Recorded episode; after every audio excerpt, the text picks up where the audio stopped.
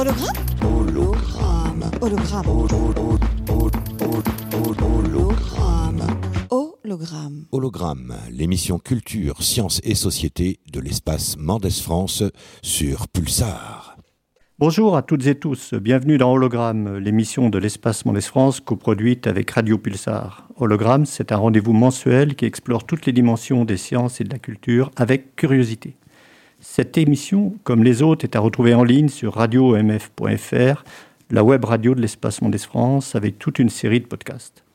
Aujourd'hui, j'anime cette émission avec Héloïse Morel, coordinatrice du pôle sciences et sociétés à l'espace Mendes France et rédactrice pour l'actualité Nouvelle-Aquitaine. Bonjour Thierry, tu es responsable de l'édition et de la communication à l'espace Mendes France. Cette émission s'intéresse au numérique et à ses usages dans l'éducation, à l'école et en dehors à l'occasion de l'événement Infine, le Forum international du numérique pour l'éducation, qui se déroule depuis mars et s'achèvera les 3 et 4 juin en ligne. C'est un événement porté par Canopé avec notamment les acteurs locaux de l'éducation et du numérique. Pour aborder cette thématique, notre invité est Jean-Michel Perron, directeur de la recherche et du développement sur les usages du numérique éducatif à Canopé, et il coordonne Infine. Bonjour Jean-Michel. Bonjour euh, à toutes euh, et à tous. Bonjour Jean-Michel. Après une formation d'instituteur à l'école normale de Poitiers, on ne disait pas encore professeur des écoles. Vous avez enseigné à tous les niveaux de l'école maternelle à l'élémentaire. Vous avez donc débuté comme enseignant pour ensuite vous former aux technologies de l'information et de la communication pour l'éducation. C'était l'époque de l'arrivée de l'ordinateur à l'école. S'en suivent plusieurs années d'exercice au sein du Centre national de documentation pédagogique, puis au Centre national de documentation pédagogique, affinant votre expérience et votre regard sur le développement de l'informatique et du numérique à l'école.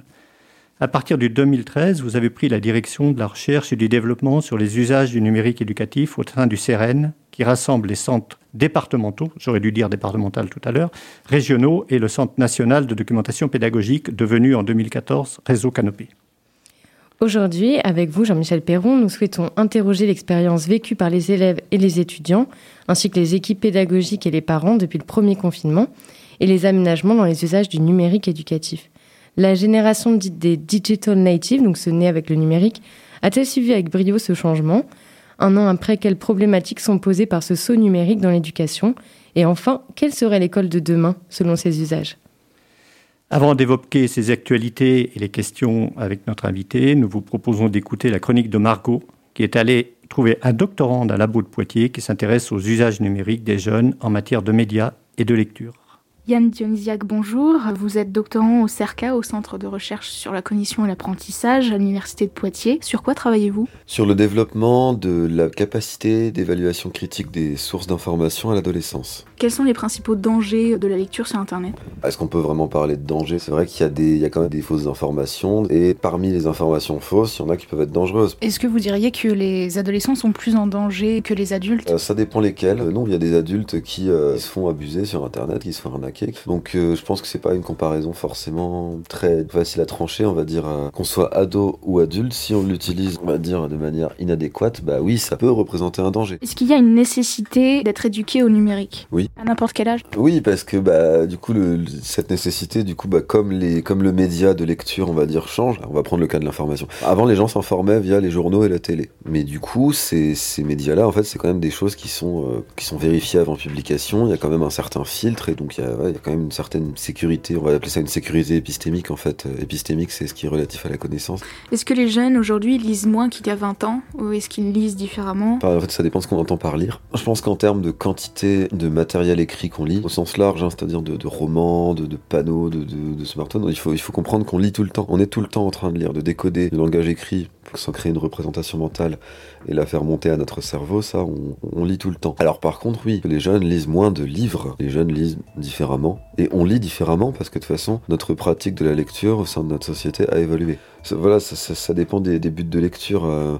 après, oui, je pense quand même qu'Internet euh, favorise la lecture euh, peu approfondie et superficielle. Ce qui, dans certains cas, quand il faut vraiment comprendre profondément une problématique, oui, ça peut, ça peut être problématique, justement, c'est le cas. Est-ce que vous pensez qu'un enseignement en ligne 100% numérique pourrait poser problème pour un certain nombre d'enfants? Un certain nombre et beaucoup d'enfants, en fait, parce qu'il y en a une bonne part je vous invite à regarder les travaux d'Anne Cordier, qui en a interrogé pas mal.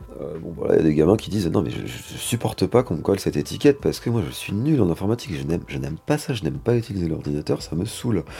Donc arrêtez de croire qu'on est des génies en informatique. Ça va poser problème aussi bah, aux gamins qui sont de milieux défavorisés, qui n'ont pas forcément accès à leur ordinateur personnel, ou même qui n'ont pas toujours accès à l'ordinateur familial. Des fois, il n'y a qu'un seul ordi par famille. Donc, c'était pas, ça, ça marche pas. Donc, non, ça peut poser problème, effectivement. Après, le numérique, c'est, merveilleux, le numérique, hein, quand c'est utilisé correctement, de manière réfléchie. Mais faire du, du, full distanciel, ça me paraît pas pertinent. Non, pour moi, le numérique, ça a vocation à être un appui à une pédagogie euh, présentielle. Mais il y a des choses, quand même, il y a de contact humain qu'on peut pas, qu'on peut pas remplacer. Euh, les machines ne sont pas encore assez intelligentes pour, euh, euh, enseigner, on va dire, les compétences aux, gens. De toute façon, il y a quand même une certaine finesse à saisir. Il faut, comprendre le, langage corporel, il faut savoir réconforter les gens sur le registre émotionnel, il faut leur faire des feedbacks sur leur performance. Il faut, enfin, c'est des choses que les, ordinateurs ne savent pas encore faire correctement. Je pense pas qu'on peut se passer complètement de l'humain dans le circuit. La technologie, c'est un super outil, mais ça reste un outil. Merci Margot pour cette chronique. Jean-Michel Perron, nous pouvons aborder cet entretien sur les conditions de ce grand ciot lié à la pandémie de Covid-19, où tout d'un coup tout le monde se retrouve confiné et devant ses écrans. L'école, les pratiques pédagogiques, les cours, l'accompagnement des élèves et des étudiants sont trouvés suspendus au fil de l'Internet, aux outils à disposition et aux connaissances et pratiques numériques des uns et des autres. Enseignants, élèves, parents, professionnels doivent assurer ensemble ce qu'on a appelé la continuité pédagogique. Comment avez-vous vécu ce passage? Eh Un petit peu comme euh, tous, les, tous les acteurs de l'éducation, avec beaucoup de questions. Euh, beaucoup, certaines ont déjà été signalées, c'est vrai que ce que devaient faire les enseignants pour se retrouver dans une situation d'enseignement, et pour que les élèves se retrouvent dans une situation d'apprentissage et donc de réaliser ce qu'on a appelé la continuité pédagogique, euh, continuer à enseigner alors que l'on est euh, chez soi dans des conditions euh, diverses et variées selon évidemment son logement, selon ses parents, selon sa motivation, son intérêt pour l'école. Ça fait beaucoup d'éléments qui ont, qui, ont transformé ce qu'était la relation pédagogique initiale et dans, dans, un temps qui était un temps, le temps institutionnel de l'école. Donc, euh, ben, je l'ai vécu avec toutes ces questions-là, en me disant qu'on avait à la fois une, des difficultés majeures à traiter. Euh, celles qui sont apparues tout de suite, ben, c'était les, difficultés euh, liées à la connexion, liées à l'équipement, liées aux infrastructures, elles sont très vite apparues dans les médias, euh, dans les difficultés qui étaient énoncées par les différents acteurs. Elles ont été aussi assez vite réglées. Euh, et euh, la continuité pédagogique a été assurée. Moi, j'ai suivi beaucoup de cadres de l'éducation nationale qui ont mis en place des accompagnements, qui étaient tout à fait conscients de ces difficultés-là. les enseignants eux-mêmes, un peu perdus eh bien, ont essayé, euh, ont essayé de trouver des solutions. Et ce qui est assez étonnant, c'est que dans un premier temps, bah, ils ont utilisé le téléphone. justement, ça, pose aussi la question de la formation euh, des enseignants à ce moment-là. Est-ce que euh, vous vous êtes rendu compte qu'il y avait peut-être des fois des manques à l'accès à la formation des équipes pédagogiques? Alors, il y, a, 880 000 enseignants, il y a des innovations techniques euh, et euh, technologiques euh, qui ont lieu, qui sont majeures et qui ont lieu tous les cinq ans c'est quand même une gageure de former tout le monde et que tout le monde soit au même niveau de formation en même temps, avec des sujets d'ailleurs et, des, intérêts d'usage qui sont totalement différents en fonction des disciplines.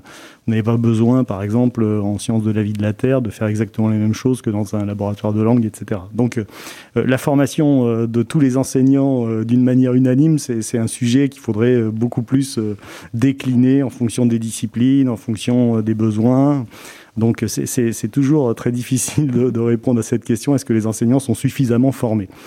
Euh, ils, sont, euh, ils sont formés, mais dans un premier temps, on le sait, euh, n'importe quel usage nouveau, de n'importe quelle technique, au-delà des techniques numériques, nécessite des temps d'appropriation et des étapes.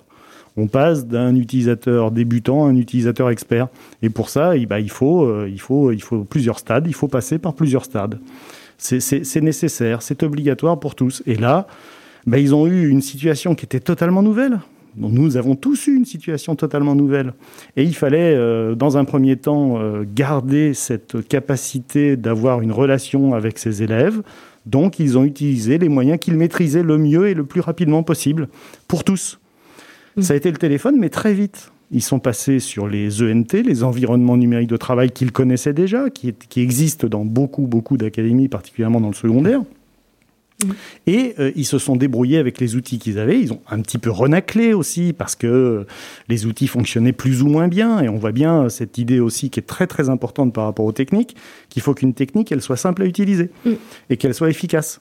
Donc tous ces aspects-là sont ressortis comme des éléments majeurs et je pense qu'on a vécu une période très très difficile pour tout le monde, mais qui a été aussi une période d'acquisition de nouvelles compétences pour tout le monde.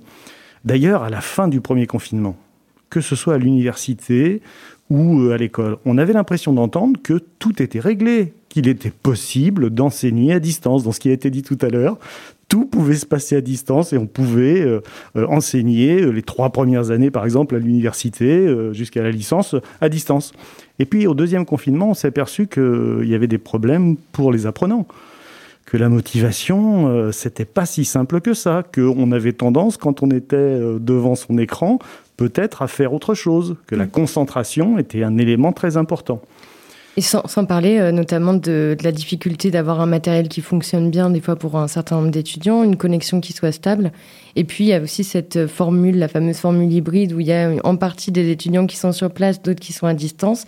Et en fait, des fois, ça ne fonctionne pas du tout parce qu'ils n'entendent pas ceux qui sont dans la salle, enfin, et que c'est pas l'idéal euh, pédagogique, il me semble, pour euh, enseigner. Moi, je pense que ça a remis euh, en avant euh, une notion qu'on connaît depuis très longtemps, qui est la notion, le concept d'ingénierie pédagogique.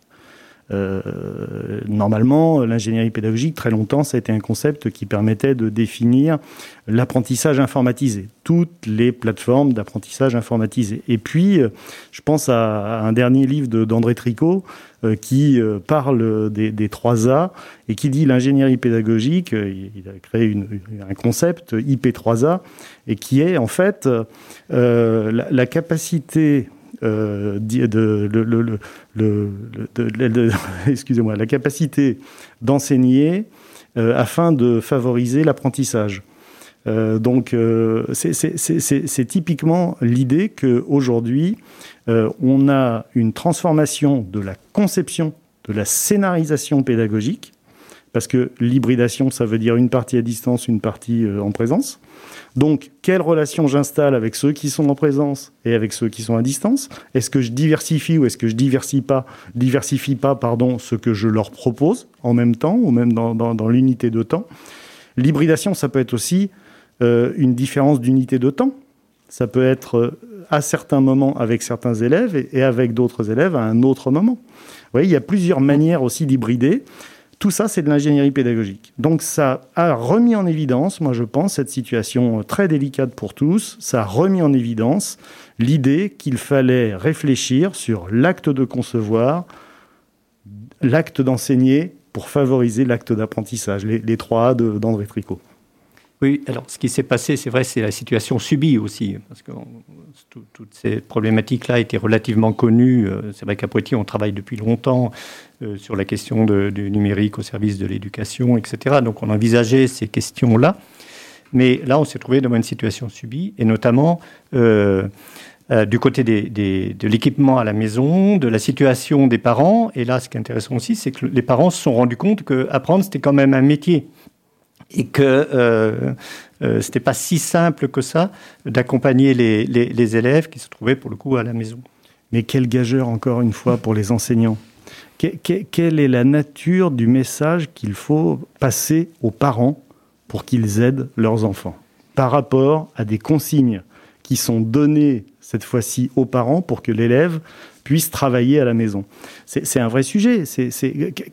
Jusqu'où doit aller euh, le parent en termes de tuteur d'un de ses enfants pour aider un enfant à apprendre. C'est un sujet euh, presque nouveau. Jusqu'à maintenant, la relation entre parents et, enseignants n'était pas de cet ordre-là.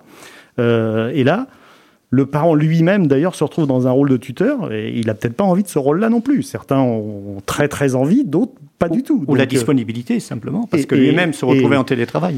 Et, en plus, euh, je, là, je parle que des, des, problèmes de relations qui sont des relations pédagogiques et didactiques, mais il y a évidemment des problèmes euh, beaucoup plus, enfin pas, plus importants, mais très importants aussi, qui sont les problèmes de la disponibilité de un ordinateur pour un certain nombre de, personnes qui sont sur, le, manque de matériel, je suis pas certain que ce soit le, sujet le, plus important dans les familles. Il y a, des familles qui n'ont pas de connexion, mais quand on regarde les, enquêtes euh, globalement, aujourd'hui, les familles avec enfants sont plutôt bien équipées et plutôt équipées à Internet. Hein. On est à plus de 96% euh, dans les, dans les familles avec enfants.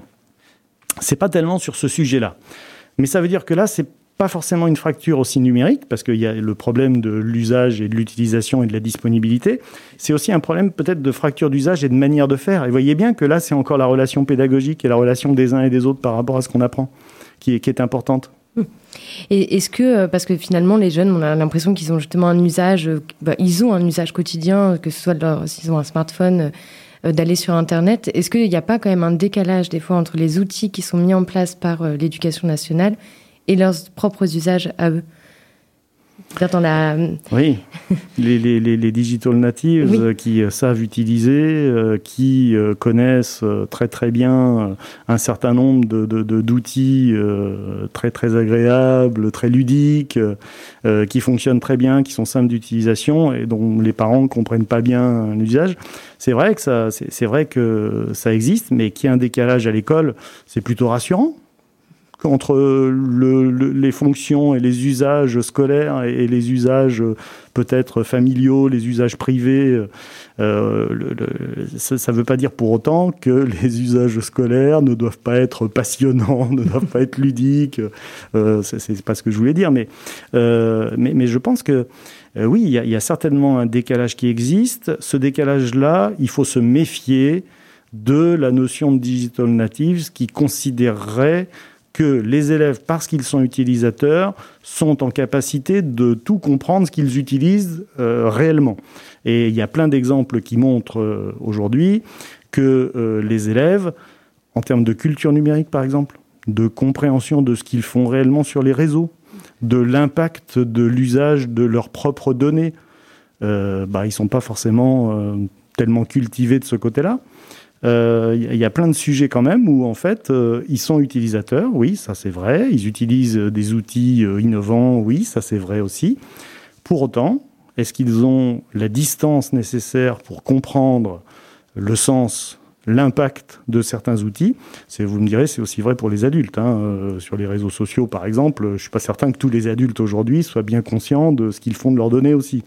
Donc, voyez bien, les, les notions de digital native et donc de personnes euh, jeunes qui sont euh, eux-mêmes euh, totalement à l'aise, et puis les immigrants, c'est-à-dire les adultes qui sont eux en train d'apprendre et de déconstruire ce qu'ils faisaient avant d'une autre manière, c'est pas totalement juste dans le sens où ce que je disais tout à l'heure est vrai, quelle que soit la technique, il faut un apprentissage et cet apprentissage aussi bien chez les adultes que chez les enfants, eh bien nécessite un temps d'appropriation, d'essais-erreurs, de... et à côté une culture numérique suffisante pour comprendre ce qu'on fait et quel est l'impact de ce que l'on fait.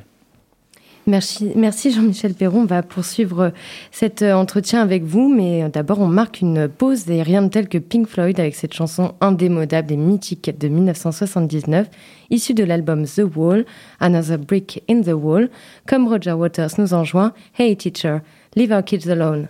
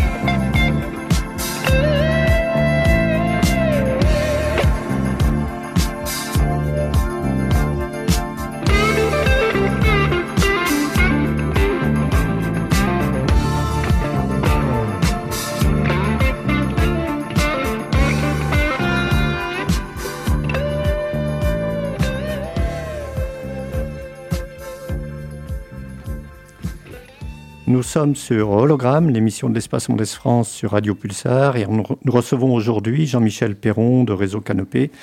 Euh, Jean-Michel Perron coordonne in fine le Forum international du numérique euh, pour l'éducation qui se déroule actuellement en ligne et s'achèvera les 3 et 4 euh, juin.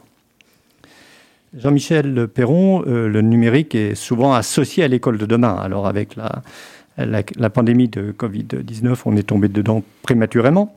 Alors, il y a une gravure célèbre du début du, siècle d'avant, du, XXe, euh, qui présente l'école en l'an 2000, où on voit des élèves euh, avec des casques. Alors, évidemment, c'était la technologie de l'époque, euh, la radio arrivait, et en train de faire cours connecté à une machine qui digère des livres. Alors, je voudrais avoir votre avis. Maintenant, euh, on remplace un petit peu ce dispositif par les écrans et euh, l'intelligence artificielle, mais euh, la configuration semble rester toujours la même. En fait, on est dans une classe où le maître est en avant et les élèves sont sur leur table, même si on sait bien que la configuration des classes aujourd'hui a changé, mais le dispositif semble être le même, en tout cas ne pas avoir beaucoup changé. Oui, c'est une vraie, c'est une vraie question. Alors, euh, c'est vrai que les, les, livres qui sont digérés par une machine, euh, bah ça y est, ça c'est fait. Ça, ça, ça, ça, existe, ça. Et puis les, les, encyclopédies en ligne, bon, euh, ça aussi. Euh, donc, donc, cette image n'est pas, pas, totalement erronée. Et jusque, jusque là, ça fait pas encore trop peur. Après, le casque sur la tête de chacun des élèves et où on a l'impression que le savoir est distribué d'une manière automatique par une machine et que l'élève euh, apprend de cette manière-là, ça fait un petit peu plus peur. Et c'est vrai que dans les techno-imaginaires, je pense qu'aujourd'hui, euh, dans nos représentations euh, des uns et des autres, eh bien, on, a, on a encore ces peurs de la technique. Hein. Et typiquement, l'école de demain, est-ce que ce sera une école totalement automatisée? C'est une question, je pense, qui fait peur. Et comme on aime bien se faire peur, eh ben, on, continue à, le faire avec ce type d'imaginaire-là. Euh, pour autant, ce qu'on voit dans le numérique euh, peut-être d'aujourd'hui et, dans, le numérique peut-être de demain, c'est qu'on a besoin de compétences différentes. C'est-à-dire qu'aujourd'hui, on s'aperçoit que les technologies de la communication, euh, de l'information et de la communication, ça permet quand même de communiquer. C'est un peu, un peu bizarre de dire ça, mais ça permet de communiquer et donc d'avoir des possibilités de coopération et de collaboration euh, avec euh, des personnes qui sont partout dans le monde. Ça permet euh, d'accéder aussi bien à des experts, à des chercheurs, à des connaissances, mais aussi à des co-constructions avec des acteurs divers et variés, avec des communautés. On peut parler de communautés de pratique, de communautés d'intérêt qui se créent autour de l'Internet et justement autour de cette facilité de la communication. À chaque fois que le numérique a fait euh, une grande évolution, je ne parle pas de révolution parce que là encore on se fait peur, mais euh, d'évolution, euh, dans, les, dans, les grandes évolutions, eh bien, il y a eu cette capacité à pouvoir communiquer de plus en plus vite avec tout le monde dans le monde entier. Eh bien aujourd'hui, ça permet d'acquérir des connaissances qui viennent et de visiter le Louvre euh, sans aucun problème, mais ça permet aussi de se construire, euh, par exemple, des problématiques communes à plusieurs, de partager ces problématiques et puis ensuite de les co-construire. Et cette idée des soft skills, des, des compétences nouvelles, de la coopération, de l'esprit critique, de l'analyse, de la collaboration entre acteurs, de communautés, de co-construction. Ce sont des vraies évolutions, je pense, dans les, dans les, dans les pratiques euh, et dans les compétences attendues. Donc si je comprends bien, le numérique serait euh, l'outil euh, favorable à, casser aussi un petit peu ce, rapport euh, maître-élève et à être plus sur une approche, on va dire, d'éducation populaire des savoirs, de la transmission des savoirs. Mais est-ce que, de fait, ça, fonctionne comme ça? Est-ce que c'est réel? Est-ce que vous le constatez? Alors, il y, a beaucoup d'expérimentations et beaucoup de, aujourd'hui de projets qui fonctionnent de cette manière-là. En même temps, euh, force est de constater quand on, se, quand on va dans les classes qu'il y a encore beaucoup de classes qui ressemblent aux classes d'il y a euh, une dizaine, vingtaine ou cinquante ans euh, et qu'il y a encore beaucoup de, de, relations pédagogiques qui sont des relations sur des méthodes peu actives ou transmissives et habituelles. là encore, je pense qu'il faut accepter que on doit arriver à une transformation liées au numérique, liées aux outils, hein, parce que les outils ne sont pas neutres, Euh, ça aussi, on entend beaucoup euh, le fait que euh, c'est pas tellement les, outils, mais plutôt les usages euh, qui, qui, comptent. Je, suis moyennement d'accord avec ça, puisqu'il y, y, a la loi de Kranzberg qui dit la technique n'est ni bonne ni mauvaise, ni neutre. Et quand je parlais tout à l'heure de la communication, par exemple, eh bien, les facilités que nous ont apporté l'Internet en termes de communication, c'est pas neutre. Et ça oblige bien aujourd'hui à faire beaucoup plus d'activités collaboratives ou communautaires ou coopératives. Et ça, ça se développe. Ça se développe d'une manière absolument euh, très très très importante dans, euh, dans les classes.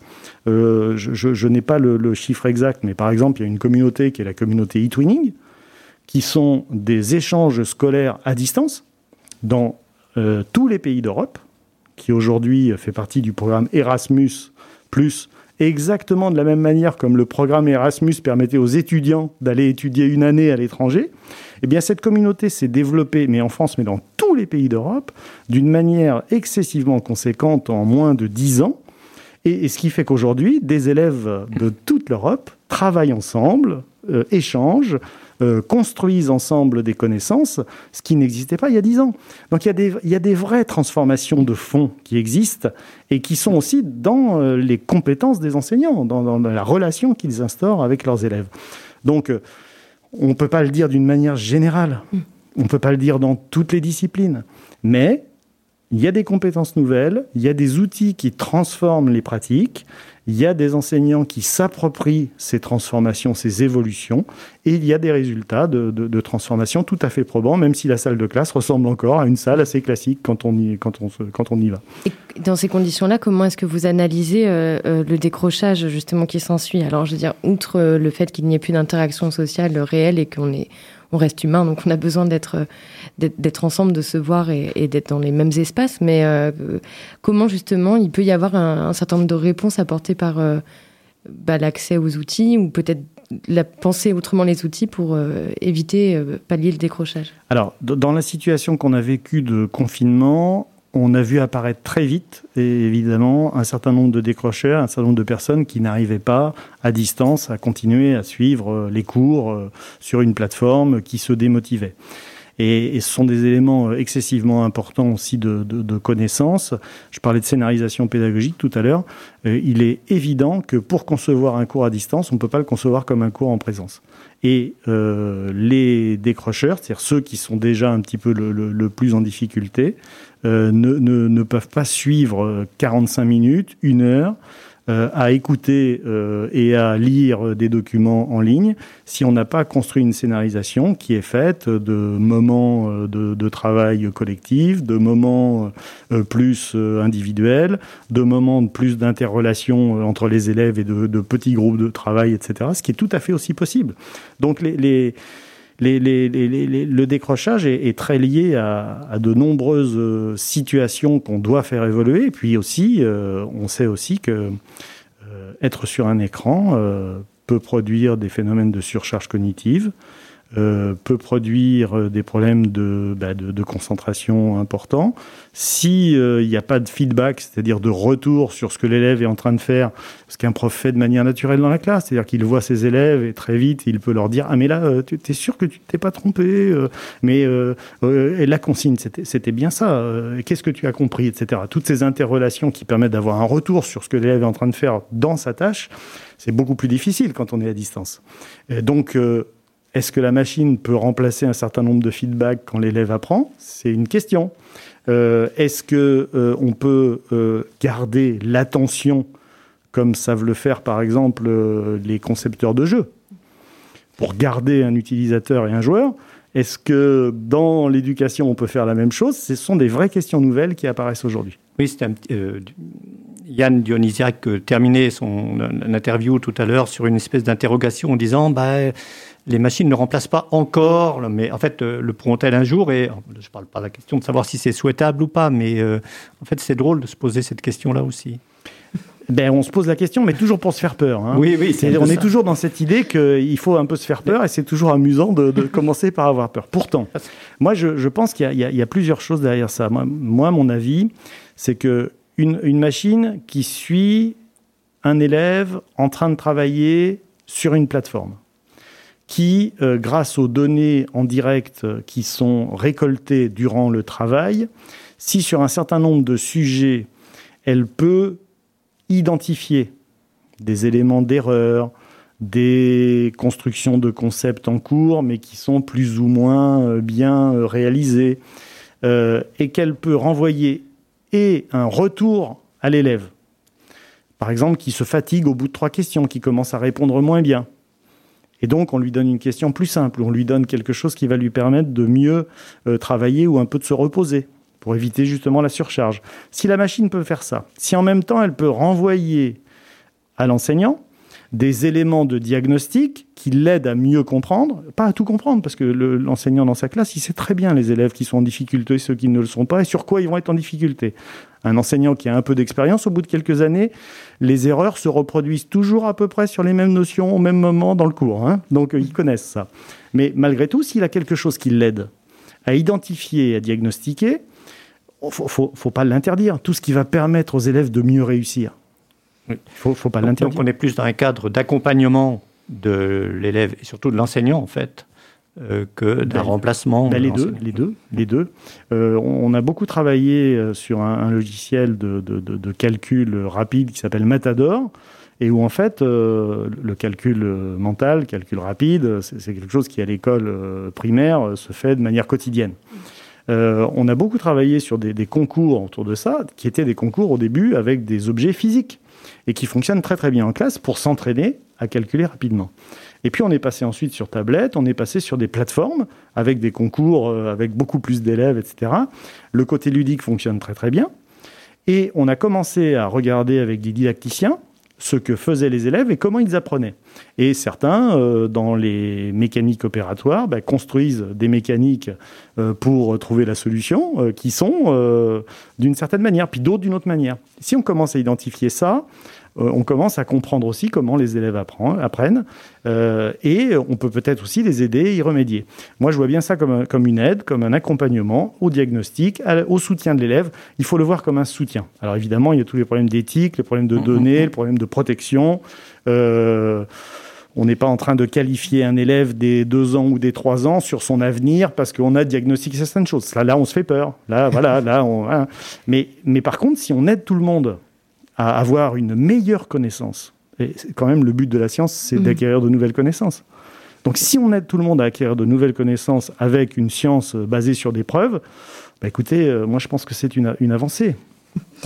Merci. Justement, euh, à ce propos, est-ce que vous pouvez nous rappeler euh, l'agenda de Infine et puis les événements qui, qui s'y déroulent euh, voilà, euh, qui, sont, qui, posent ces questions, euh, ces questions-là. Ben, imagine que justement, Infine était programmé l'année dernière, c'était annulé entre l'approche d'il y a un an ou plus d'un an avant le confinement et ce qu'elle est devenue maintenant.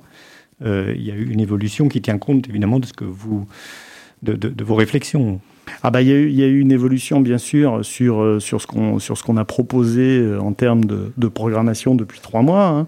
On a proposé sur une, une plateforme euh, infine.éducation de nombreuses activités sous forme de table ronde, conférences, webinaires, mais aussi sous forme d'émissions d'émissions en direct avec des, intervenants, des invités et une animation de journalistes. Et on a traité des, sujets qui nous semblent les plus importants et qui peuvent paraître plus généraux. Mais à travers la situation euh, du confinement, de la crise sanitaire, on, les a traités aussi. On a traité éduquer au numérique. Parce qu'il nous, il nous semble qu'un des éléments les plus importants, c'est que l'évolution euh, liée euh, à la transformation numérique de la société, c'est un problème de culture, c'est un problème de pratique culturelle, et c'est donc un problème de ces pratiques culturelles qui touchent eh bien, toute la société, et en particulier enfants, parents, enseignants, cadres, institutions, collectivités les acteurs de la communauté. Donc il fallait parler d'éducation numérique, c'est très très important pour tout le monde. On a parlé aussi tout à l'heure d'ingénierie pédagogique. Notre deuxième thème, c'était transformer les pratiques pédagogiques. Je pense que c'est très très important de continuer à réfléchir sur tout ce dont on a parlé aujourd'hui, c'est-à-dire bien une ingénierie qui se transforme avec des évolutions qu'il faut prendre en compte, qu'il faut accepter, qu'il faut maîtriser aussi. Euh, et puis la dernière chose, c'était accompagner les parcours d'apprentissage et les élèves. Et on voit bien, on a parlé dans, nos débats, on a parlé d'hybridation, on a parlé de parcours individualisés. On a parlé de transformation avec l'intelligence artificielle de, de, de, de, l'apprentissage avec les aides, le soutien, les diagnostics, euh, etc. Tous ces éléments-là, on les a traités. On va continuer de les traiter jusqu'au 4 juin. On va finir le 3 et 4 juin par deux jours d'événements en direct sur la plateforme avec des temps qui sont des temps, là encore, de débat euh, et puis pour conclure sur les trois thèmes que je viens de, signaler, et puis euh, des temps aussi de, coffee break où on demande à notre communauté d'inscrits sur la, sur la plateforme, les nombreux inscrits, et eh bien de réfléchir ensemble et de continuer parce qu'in fine, c'est la rencontre, c'est l'échange sur cette grande transformation qu'on vit tous et puis qu'on vit dans l'éducation et la formation.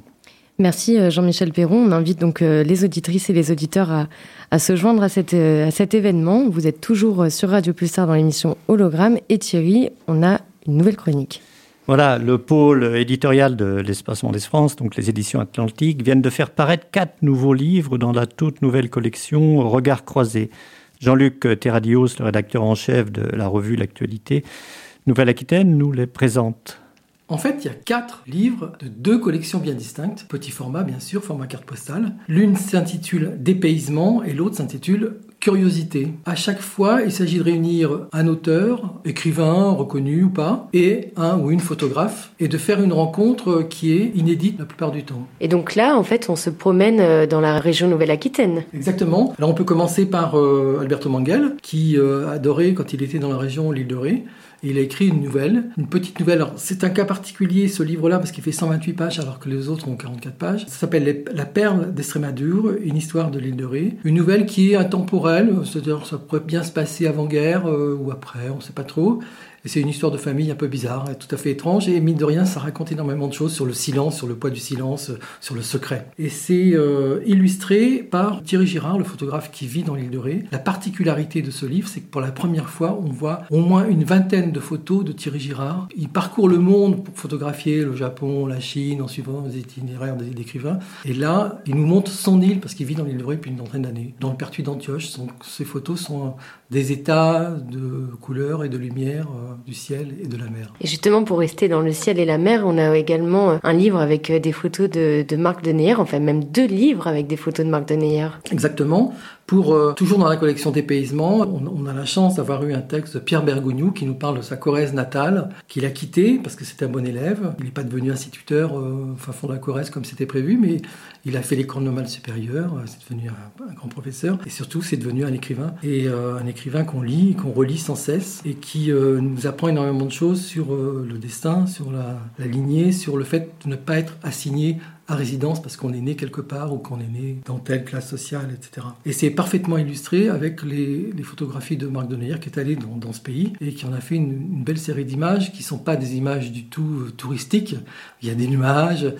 Et ça a été euh, très étonnant pour Pierre Bergogneau. Il, il disait euh, Marc Deneyer a tout compris de la Corrèze. Et donc, euh, Marc Deneyer, il se promène aussi avec euh, Alexis Pernet dans le jardin de Gilles Clément, dans la Creuse. Le jardin de Gilles Clément, c'est son laboratoire. C'est pour ça qu'on l'a mis dans la collection Curiosité. C'est un lieu qu'il qui, qui habite, qui habite, depuis une quarantaine d'années. C'est euh, une petite vallée qui donne sur euh, tout près de Creusan, dans le lac, là où il a découvert, là où il a travaillé ses principaux concepts de jardin mouvement, de jardin planétaire, etc. Donc c'est vraiment un lieu d'expérimentation. Et c'est pour la première fois, on voit quelqu'un qui connaît très très bien euh, Gilles Clément, parce qu'il a été son élève à l'école du paysage de, Versailles, Alexis Pernet, qui, euh, en parle euh, à la fois très simplement et, très précisément. Et en même temps, on a les photos du jardin et de la maison de Gilles Clément. Ça, c'est la première fois qu'on qu voit les choses ensemble. Et donc, euh, moi, je ne le savais pas, mais Eva Avril, la photographe, est allée voir euh, les momies euh, du musée de Limoges accompagné d'un texte de François Gilardi. C'est une proposition de François Gilardi, toujours dans la collection Curiosité. Il nous avait dit euh, qu'il y avait une collection égyptienne dans ce musée. C'est tout à fait étrange, ces musées de région, parce que les, les, collections sont faites de façon hasardeuse parfois. Et là, il se trouve que M.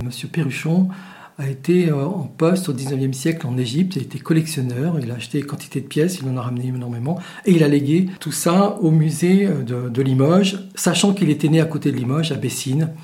François Gilardi nous emmène dans d'autres salles du musée de Limoges et il nous fait notamment découvrir les émaux fantastiques de Léa Cham et Alain Dubon. Il y a en particulier une verge noire qui est extraordinaire. Et donc on peut retrouver ces quatre livres à partir du 4 juin dans toutes les librairies de la région. Il faut préciser que trois de ces ouvrages sont coédités avec les éditions de l'Escampette installées depuis peu à Montmorillon.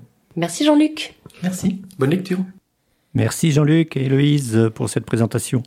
Euh, les ouvrages sont donc en vente en librairie et en ligne. Alors, un scoop, hein. toute l'équipe de l'actualité prépare la toute nouvelle formule de la revue euh, que vous pourrez découvrir début juillet dans les kiosques et les librairies. Et on travaille d'arrache-pied et pour cela, il nous faut énormément de café. On a une consommation euh, euh, complètement euh, folle. Et donc, ça nous permet de lancer cette nouvelle intermède musicale avec le Petit Kawa, extrait de l'album Emballage d'origine de Carimouche.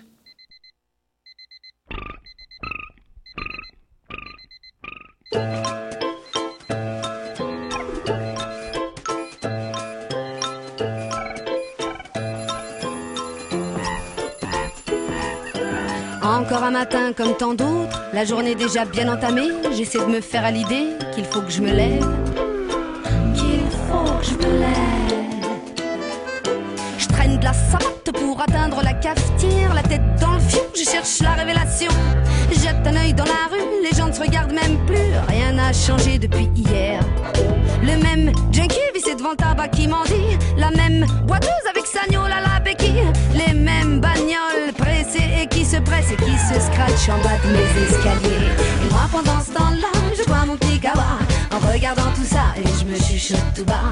Pourquoi c'est comme si, pourquoi c'est comme ça et tra la la la la bla bla bla bla. Et moi pendant ce temps-là, je bois mon petit kawa en regardant tout ça et je me chuchote tout bas. Pourquoi c'est comme si, pourquoi c'est comme ça et tra la la la la bla bla bla bla. Un peu plus tard, téléphone sonne. C'est Bécassine, ma cousine, qui vient d'être virée de son usine. Elle me déballe ses tracas. Je lui demande si ça va. Elle me dit Tu m'écoutes pas du tout de ma gueule ou quoi? J'ai la tête en vrac. Les impôts me traquent. J'ai même pas de quoi me payer un sac et mon mec me plaque. C'est quoi cette vie, une blague ou une arnaque? Ça fait du bien de vider son sac à la famille. Et moi, pendant ce temps-là, je bois mon petit kawa. En regardant tout ça et je me chuchote tout bas. Pourquoi c'est comme si, pourquoi c'est comme ça et bla bla bla bla. Et moi pendant ce temps-là, je bois mon petit kawa. En regardant tout ça et je me chuchote tout bas. Pourquoi c'est comme si, pourquoi c'est comme ça et bla bla bla bla. Je raccroche le combiné, je prends les clés pour aller voir le courrier. Tiens. Un petit mot doux des acédiques pour m'informer que j'ai plus de fric. La journée commence très chic. Des petites bourgeoises qui pètent plus haut que leur cul et qui sont abonnées à l'ONU. Qui parlent de la famine en repoudrant leurs petites mines. Nous sommes envahis par des vermines. Contre les virus rapides. L'économie de ces raspides. Ces ours qui spéculent à la bourse. Atteints de fièvre acheteuse, couchés sur leur pécule. Mais ces animaux-là ne traînent pas dans ma rue.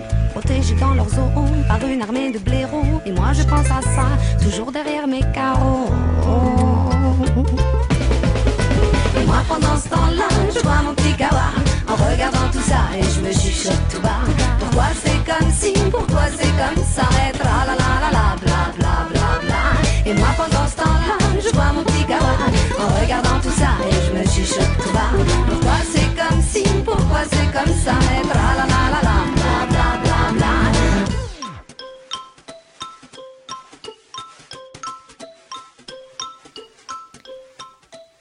Vous êtes toujours sur Radio Pulsar et vous écoutez Hologramme, l'émission de l'espace Mendes France. Mais d'ailleurs, Thierry, ça y est, aujourd'hui nous sommes ouverts au public. Oui, enfin, les animations, les expositions reprennent. Nous allons enfin pouvoir accueillir des participants en vrai aux sorties de résidence et aux conférences et tables rondes. Et non plus les donner seulement en visio, avec les aléas qu'on connaît. Mais attention, tout cela dans le strict respect des conditions sanitaires du moment, avec les masques et le gel et tout le, tout le protocole. Et obligatoirement aussi, il faut réserver pour pouvoir assister aux événements de la programmation. Donc tout cela est sur le site internet de l'espace Mondes France, donc emf.fr, et sur, nos réseaux sociaux. Et n'hésitez pas à nous euh, interroger sur les modalités d'accueil. Tout à fait. Et parmi les expositions à venir et découvrir et qui sommeillent euh, depuis un petit moment, il y a celle sur Math et Mesure qui, euh, voilà, que vous pouvez découvrir jusqu'au 3 juillet et surtout celle sur le Colisée et l'amphithéâtre de Poitiers qui fut à l'honneur de la précédente émission de Hologramme. Cette exposition est liée à une programmation annexe dont des conférences en juin, liées donc avec les journées de l'archéologie les 18, 19 et 20 juin, à découvrir pareil sur le site, ainsi que les nombreuses animations, notamment Planétarium et les animations de l'école de l'ADN. Les résidences aussi se poursuivent avec le lieu multiple, dont un premier rendez-vous le 29 mai pour une découverte art et sciences, 5 Terra Nuit plus 1, Errance cosmique au pluriel, par Étienne Pommeret et Jean-Philippe Usan. Alors évidemment, il est nécessaire de réserver, comme pour les autres activités. Et les 4 et 5 juin, une expérimentation techno-chamanique avec Alpha Loop aura lieu. La réservation suit la procédure de la performance, initialement programmée dans le cadre de Infine, donc le Forum international du numérique pour l'éducation, qui finalement ne peut pas se dérouler à Poitiers du 2 au 5 juin. Ce spectacle a été néanmoins maintenu avec le soutien de l'Espace Mondes France et de la ville de Poitiers. Rencontre focus avec Adelin Schweitzer, directeur artistique. Les 4 et 5 juin prochains, le lieu multiple et la ville de Poitiers accueillent le spectacle Alpha Loop d'Adelin Schweitzer et du collectif Délétère dans le cadre d'Infine. Adelin Schweitzer est un artiste transmédia qui est aussi entre la réalité virtuelle et la performance dans l'espace public. Il nous présente son spectacle. Faloop est un projet très dense qui démarre euh, il y a quatre ans en Bulgarie sur un coup de dé. Un spectacle qui se joue dans l'espace public, qui convie un petit groupe de spectateurs, euh, cinq en l'occurrence, à une euh, cérémonie au cours de laquelle ils vont être équipés avec des casques de réalité augmentée.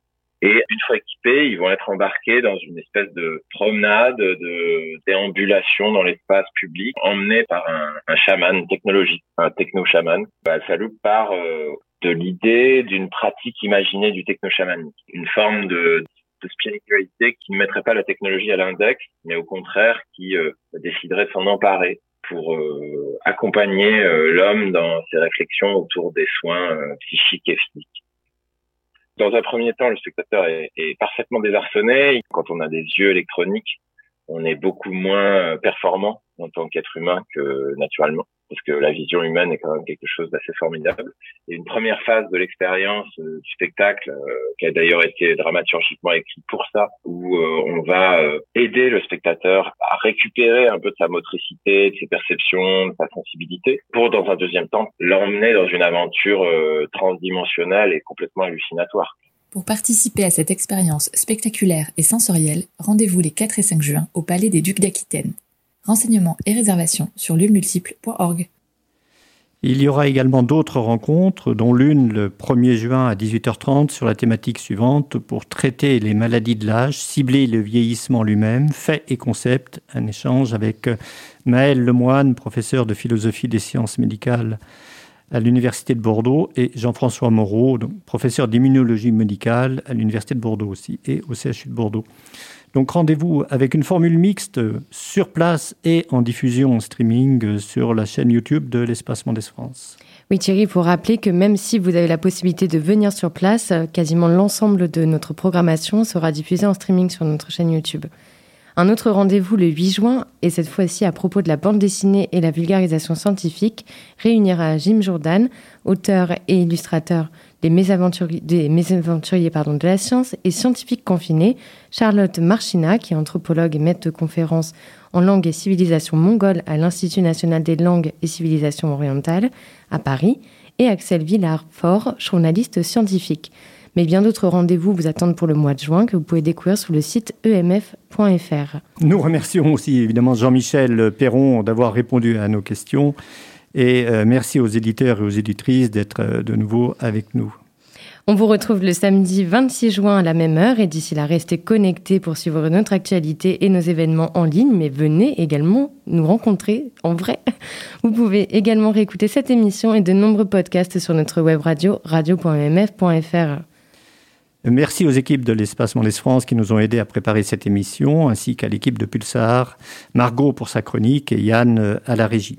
Et pour terminer, Galopin, un morceau réalisé avec l'application libre Schoolscape à l'occasion euh, d'un atelier de création sonore à Marmande qui s'est déroulé les 11 et 12 mai euh, avec le festival pluridisciplinaire Tech Art Ticket, le GEM Arc-en-Ciel et l'IME Soline Cité.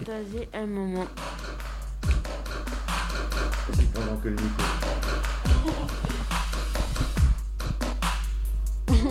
Avec un aide différent. Je m'appelle Mavine et j'adore le cheval. Moi j'adore le cheval. Ouh, ouh, ouh.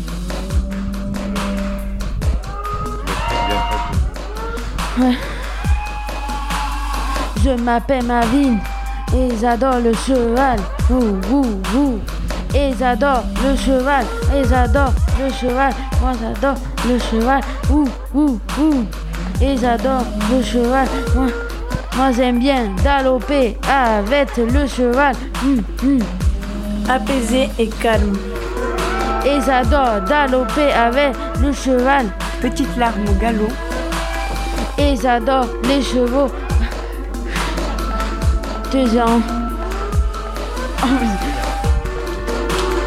Ils adorent le cheval, moi j'adore le cheval. Ils aiment bien galoper avec le cheval.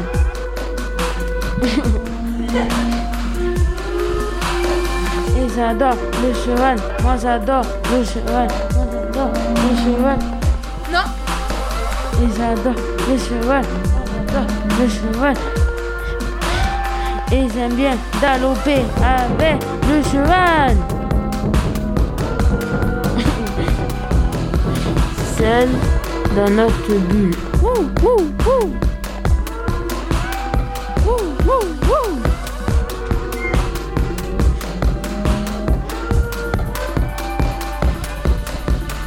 Ils aiment bien le cheval, ils aiment bien.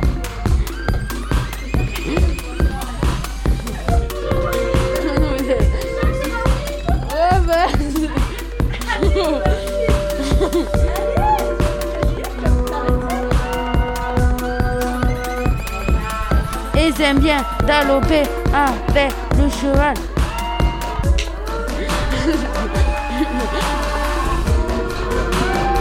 Osmose et confiance.